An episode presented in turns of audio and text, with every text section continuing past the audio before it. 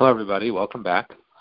This week is Parshas Mishpatim, and we're going to be learning the halachas of Netilas Yadayim for bread. So, before eating bread, we're obligated to wash our hands. This Netila is a mitzvah derabanan uh, enacted by Shlomo HaMelech. Then the original mi- reason for this mitzvah had to do with those days when they ate truma and they ate kodesh, which were things that required tahara and therefore they instituted this netila. So you should wash your hands for that kind of tahara purity. But nevertheless, the mitzvah is eternal and applies today as well. The mitzvah is to wash both hands twice each. The whole hand, the whole hand should be washed, meaning up to the wrist. Now, I don't know why this is, but for some reason, people have a habit of only washing their fingers, like up to the knuckles. And if you watch your children wash their hands, it's like they're conserving water or something. So encourage them and ourselves to wash the whole hand. It's it's a mitzvah to wash the whole hand. And b'di'evet, if you wash until the knuckles, it's sufficient. But l'chatchilet, you're meant to wash the whole hand. Chazal say that someone who is not careful with netilas yadayim, he's not careful with the halachas, uh, he comes to poverty and, and worse, chas v'shalom. And on the flip side, someone who is careful, and even more so, uses a lot of water. This is all in Shulchan Aruch, actually, and keeps the halachas meticulously, gets an abundance of bracha and blessing in the home. One of the Amoraim used to use a lot of water by Netilas Yadayim so that he got more and more bracha. So it's all the more reason to wash the whole hand and, and to do it generously. Rings should be removed before washing. Now, if you never take off your ring, even when doing things that get your hands dirty, I mean, you might take it off once in a while, but essentially you're fine leaving it on for the most part. So then you actually don't have to take it off for Netilas Yadayim. If you do take it off more often, and you, ta- you do try to protect it, so then it needs to be removed for Netilas Yadayim as well. If you forgot to take off your ring, but your ring is a loose kind of ring, it's not very tight, it's loose, then the Natila works b'di'evet even though you forgot it on. If you have any chatzitza on your hands, it needs to be removed. If you have a band-aid on, it depends. If the band-aid is on well and it won't come off and you don't plan on removing it during the course of the sudo, meaning you really need that band-aid there still, then it can be left on. You can just wash Netilas Yadayim over it. If it uh, might come off, or you might take it off, then it needs to be removed before washing. If you have nail polish, which is chipped and really is about to be removed, you're planning on taking it off, then it's a chatzitza, and it needs to be removed before washing for bread. And likewise, all kinds of dirt or sticky stuff need to be cleaned off before washing. After washing the hands, you're supposed to make the bracha before drying your hands. And the reason for this is, as we've mentioned earlier, all brachas are essentially supposed to be made prior to doing the mitzvah. Um, all brachas of, of mitzvahs are meant to be made before you perform the mitzvah. So if so, why don't we make al yadayim before washing our hands? So the reason is because we want our hands to be clean and pure for the bracha. And you might have touched something, you went to the bathroom or whatever. So Chazal instituted that the bracha should always be done after the netilah. However, drying hands is considered part of the mitzvah. So before drying, you're considered that still in the middle of the mitzvah. So you can make the bracha then. After you've dried your hands, according to some paiskim, you actually can't make the bracha anymore. Now we don't hold that way, and we hold you can make the bracha even if you dried your hands until you make hamaitzi. Then it's too late. But nevertheless, you should be careful not to forget and wipe your hands before making the bracha because the proper place for the bracha is before one dries their hands. And that being said, it's important to realize that part of the mitzvah is drying your hands. So Chazal also discourage greatly eating bread with moist hands. Now they don't have to be bone dry, but just not wet enough to get something else wet. Uh, so they can be moist, just not like no actual moisture on it. You should avoid drying your hands on your shirt or clothing because Chazal say this is kashal shikha, causes a person to forget. Some people have a chumrah of drying their hands before washing them. So like there should be no other water on their hands other than the the water that you're washing with. Now, this is a valid chumrah, but one doesn't have necessarily to be makbid on it. However, if someone touches your hand while they are still wet, and that person hasn't washed their hands yet, so a person, an unwashed person, touches your washed hands while they're wet, you have to wash them again. If he only touches your hands after your hands are dry, that's not a problem. But if your hands are still wet and they touch your hands, it's an issue. And if you've already made the bracha from, for the first time, you don't have to make the bracha again. You only make the bracha once.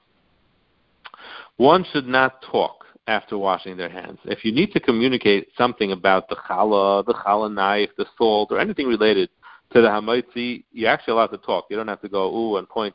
You can actually talk. But if you talk for another reason, you should wash again, but without a bracha. You can only make the bracha of al natilas yadayim if you are planning on eating at least a kibetza of bread. So that means if you're eating, for example, a sheet of matzah, right, of uh, the machine matzah. Now the whole sheet happens to equal exactly a kibetza. So if you're going to eat the whole sheet, no problem. You can wash and, and make an al But if you're planning on eating less, if let's say you only eat, want to eat half a sheet of matzah, then you still have to wash, but you shouldn't make an al Likewise, if you're eating a slice of bread, so a full big slice is a kibetza, but less than that isn't. So an al yadayim shouldn't be made. You should wash, but you shouldn't make an al yadayim unless you're planning on eating a kibetza. Now, if you're planning and then it happens to turn out you don't, that's fine because retroactively it doesn't invalidate it. But you do have to plan on eating kibbeya in order to be able to make the bracha of Yisrael. And this is relevant for children who often come to the Shabbos Suda and only eat a bite of challah. So if that's what they're planning on doing, and you know that's what they're going to do, they really shouldn't be making an al Yisrael. Uh, interestingly, this comes up lately. I, I've been talking to people about the kinds of bread that use other grains. So you, if you have oat bread or spelt or, or matzah, etc., it has other grains in it. If you examine the ingredients, it turns out that there is it, it's only partially five grains. It has potato flour, it has other kinds of flour in it, and you need a kabeya of of wheat or five grain flour. So if you're eating that kind of matzah or that kind of uh, challah, which is made out of other grains and has other ingredients, uh, it's important to to figure out exactly how the shiurim work in, in order to know how much to bench on and how at what point you can make an al netilas yadayim. Parshat Mishpatim we know talks all about financial halachas and how a Jew has to conduct business. Now, we know that as Jews we have a very different way of life. We start with the three big ones: kashrus, Shabbos, taharas hamishpacha. We eat differently. We can't eat anywhere we want. We eat kosher food. It's special. It's unique. It's Jewish. We have Shabbos. We have Yantiv. And it's a concept very foreign to outsiders. You can't use electricity, no forms of work way beyond what people think work is. Uh, you can't pick out the forks from the knives. You can't mash a banana. It's all encompassing, and it makes our weekly and yearly life drastically different than non-Jews and, er, and irreligious Jews. Taras and Mishpacha, what a different family life we have. And these are just three mitzvahs. And essentially, they are three mitzvahs say. And they totally define and redefine what our lives are, what our lives are like. It, it just changes the nature of Jewish life. Then we have so many mitzvahs asay, which define us and shape our culture and life. There's davening, mezuzah, tefillin, tzitzis, brachas, kiddush, suda Shabbos, and yantiv, sukkah, matzah, purim, Hanukkah, and the list goes on and on. Interestingly, irreligious Jews are more likely to keep some of these mitzvahs than any mitzvahs, let's eh? say. But for us, the three mitzvahs, let's say, are really what define a Jewish home. So, needless to say, every aspect of our lives, our family lives, our children's lives, our education system, our food, everything is uniquely, exclusively Jewish. But how about the way we do business? Is that uniquely Jewish? Can anyone point a finger at how we do business and say, oh, oh, they're Orthodox Jews. That's how they do things. Can you imagine that ever happening? Forget about a non-Jew. Can we do that? Can we identify our method of doing business and say, ah, that's how a frum Jew does business? But we have a Torah uh, full of law after law governing business and financial practices. If, if we are keeping all those laws, shouldn't we be unusual in our way of doing business as well? The funny thing is that there seems there's a book which perhaps is a best-selling book at some point, and it's titled "The Jewish Way of Doing Business." But wouldn't you know, it's written by a Japanese mogul, Den Fujita. the man who brought McDonald's to Japan. Now, you can rest assured, he's not writing about ethics. But one might argue that essentially many Choshen Mishpat halachas are ethically and morally self-understood. So any honest person will deal in business that way. Now there is truth to this, but it's really an untrue statement. The real correct answer to this is that we really should be totally different and recognizable as frum Jews in our way of doing business as well. And the problem is lack of education. We aren't taught how a Jew does business the way we are taught how to make brachas, keep Shabbos, and eat kosher. Let me give a couple of examples. The Gemara relates a story about a Tana named Abba Chilkiah. He was a great tzaddik, even among Tanaim. He was a grandson of Rav Chanina ben Dosa. One time, Chai Yisrael and Eretz Yisrael, they needed rain, and their tefillahs weren't being answered. So the Chachamim sent a delegation to Abba Chilkiah to daven for them. They looked for him in his house, and he wasn't there. So they looked for him in his place of work, the field. Sure enough, he was working. So they approached him and they said, Shalom Aleichem. He totally ignored them, turned the other way. So they watched him, and he finished working. He gathered up some firewood, and then he proceeded to remove his jacket or his shirt even on one shoulder and placed the wood directly on his shoulder. The Gemara goes on to relate many that he did, until finally he davened before the Rabbanim could even ask him to do so, and it began raining. So he then turns around and he greets the Rabbanim and he asks them, why did you come? And they said, Klal Yisrael needs rain. So he said, oh, Baruch Hashem, look, Hashem already gave rain before you asked me. So they weren't fooled, and they said, we know Hashem only granted rain because of your tefillahs. But please explain your actions to us. Why didn't you answer us when we greeted you? And why did you place the wood directly on your shoulder? So he answered, I am an employee. I'm working for someone. And I didn't want to answer you because that would distract me a moment from my work. The jacket I have is borrowed, and I borrowed it to wear. I don't have permission to put wood on it. That's a Jewish way of business. That's a Jewish employee. And this is not just a story, it's halachas and shulchan aruch. Employees aren't allowed to stop and daven a full Shemoneh Esrei if they're being paid on the clock. They have to daven the shortened version of Havinenu, a couple of a paragraph or two. The Shulchan Aruch says that nowadays most people, most employers aren't makbid on something like that, and they understand that their employees can daven, they allow them to daven. But essentially, there it is. If the employee employer does care, and it seems like that's the way it used to be, the employees can take the extra minute or two it takes to say the whole Shemoneh Esrei. And that's very extreme. And that is a Jewish employee. In Shulchan Aruch it says that a teacher or a rebbe may not stay up late at night, can't change their eating habits in a way that'll compromise their health and their, their awakeness and their ability to do work. It's halach and shulchan aruch.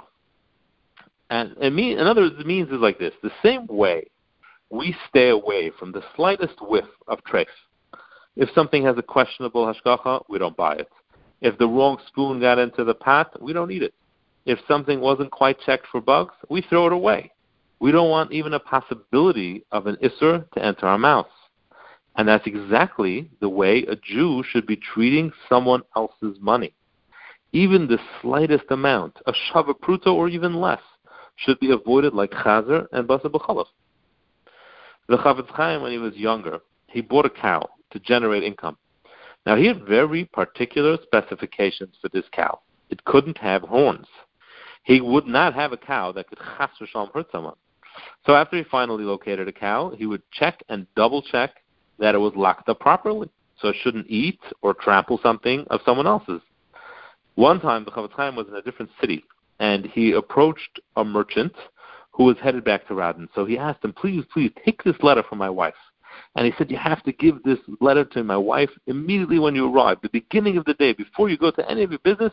And if you don't give it right away, it, it's pointless." Okay, the man agreed. So as he was traveling, the, the man's curiosity got the better of him. What could the Chafetz Chaim possibly want? I mean, it was market day tomorrow. Maybe the Chafetz Chaim had a specific merchandise he wanted his wife to buy before everyone else. Well, you know what? I'm also a merchant. Maybe, uh, maybe I want to buy that too. Back and forth. Finally, his yetzer hara got the better of him. He opened the letter. The letter said, "Dear Rebbetzin, please make sure to lock up the cow the whole day tomorrow. It's market day, and non-Jews will be coming to town. and a non-Jew is makbid even on less than a shavapruta, even less than a five cents. And if the cow licks something of theirs, I'll be a gazlan chas Now that is a clearly identifiable and uniquely Jewish way of doing business and avoiding damaging other people's money and being totally honest. Now we think to ourselves, come on, that's extreme. It's midas chasidus. It's so radical. But isn't that exactly how non-Jews think of our halacha, our kashrus, our Shabbos? I'm sure this has happened to some of you. The white flight attendant on the plane asks you if you want a meal, and you say, "Well, is there kosher?" And she says, "Sorry, we don't have. So can I give you this?" And then she's like so flabbergasted that you won't eat anything else. Like, really? You won't eat anything else? And yes, our halachas are extreme. They're specific. They're unswerving, even on iota. And the way we deal with other people's money is meant to be exactly the same. Think of the, the mitzvah of Hashavas Aveda, to return a lost object. On the outside, it seems logical enough, but the halacha is if you find a donkey, you have to take care of it. But if you keep on feeding it, eventually the cost of food, which you are allowed to charge the owner, will exceed the worth of the donkey. So you aren't doing a favor for the owner by feeding it and, and then charging him for it. So what's your obligation? Halacha is you need to rent out the donkey. Now, are you a car rental business? No, you have better things to do. But you need to be busy advertising and finding prospective renters and then collecting and all everything that comes with it. The Gemara relates a story with Chanina ben Dosa, who found a chicken and eventually got a flock of chickens which he sold, and it became a herd of goats. Before eventually the owner turned up and he returned him all, everything that was his. Now Rav Chanina ben you can be sure, didn't have time, any extra time to spare, but this is the value of someone else's money, and that is uniquely Jewish. It's orthodox. And no other person in the world would do anything remotely like that. I had a friend in Eretz Yisrael who, whose, whose name was Rabbi Gorelik, and he, as a child, was zeichet to have Rav Zundel Kroizer, that's all, as a tutor. Rav Zundel Kroizer was one of the old Yerushalayim Jews, a piece of history, a tremendous Talmud Chacham, and a great tzaddik. So he told me that at the end of the month, Rav Zundel would give him a paper that had a cheshbon for his parents, how much he was owed, and it was down to the penny he would like write something like, you know, four hundred and forty-two dollars and thirty-two cents. That's how honest he was. That's how he keep, kept track of the seconds, and that's a Jewish employee. Rav Elia Dushnitzer Zatzal was someone the Chazon Ish said was one of the Lamed Vav Tzadikim of the generation. Now he lived in Petach Tikva, and he owned an orchard nearby. Towards the end of his life, he wasn't capable of tending to it anymore, so he wanted to sell it. He put ads in the papers, but it was taking a long time, and no customers were showing up. So he asked his friend, who was a menahel of a cheder, if he could get the boys to say Tehillim for him. They did. Sure enough, uh, a farmer contacted him, and he's interested. So Rav gets on a bus with the man, takes him down to the orchard, and on the way, he tells the man, "Have you ever learned Gemara by any chance?" The man says, "Oh, little." The Gemara says that if you want to lose your money, hire employees and don't keep watch over them. So are you sure you want to buy this orchard? So the man smiled and said, Rebbe, don't worry. This is my line of work. I know how to manage workers. I'll hire them and I'll I'll, I'll make sure they do their job. So Rav Elia says, Really? Okay, okay. They get to the orchard. Rav Elia starts to point out one thing after another. You see those branches? They're sickly. Now you can treat them, but I'm not sure they'll recover. So the man interrupts him. The farmer says, Listen, Rebbe, I'm a professional. I saw everything as soon as I walked in. You don't have to explain this to me. He says, Really? Oh, okay. But he didn't stop. He kept on pointing out each tree's issues, what might work. It's not guaranteed, and I don't know if you should really buy it. And the man kept on reassuring him, I know, I know. Fine. After a few minutes, this man takes out a bottle and he pops a few pills. Rav Elia asks him, What are those pills? So the farmer at and says, Well, I have a little heart condition and I take these to keep it in check. Eh, don't worry, it's really nothing. Rav Elia Dushnitzer, Zatzal, he immediately turns around and he says, "Oh, uh, there's no way I'm going to sell you this field. For Shalema, I can't sell a field like this to a man with a heart condition. Who knows what it'll do to you?" That is a uniquely Jewish way of doing business. That's what the Torah expects from us. It expects us to value someone else's money and stay as far away from it as we can. Treat it like basar b'chalav, like chazer, like treif, and and put those safeguards that we have and all other mitzvahs and on Shabbos and and on kashrus and on taras mishpacha, have those the same way when in regard to honesty and to business. Have a good night and a good Shabbos.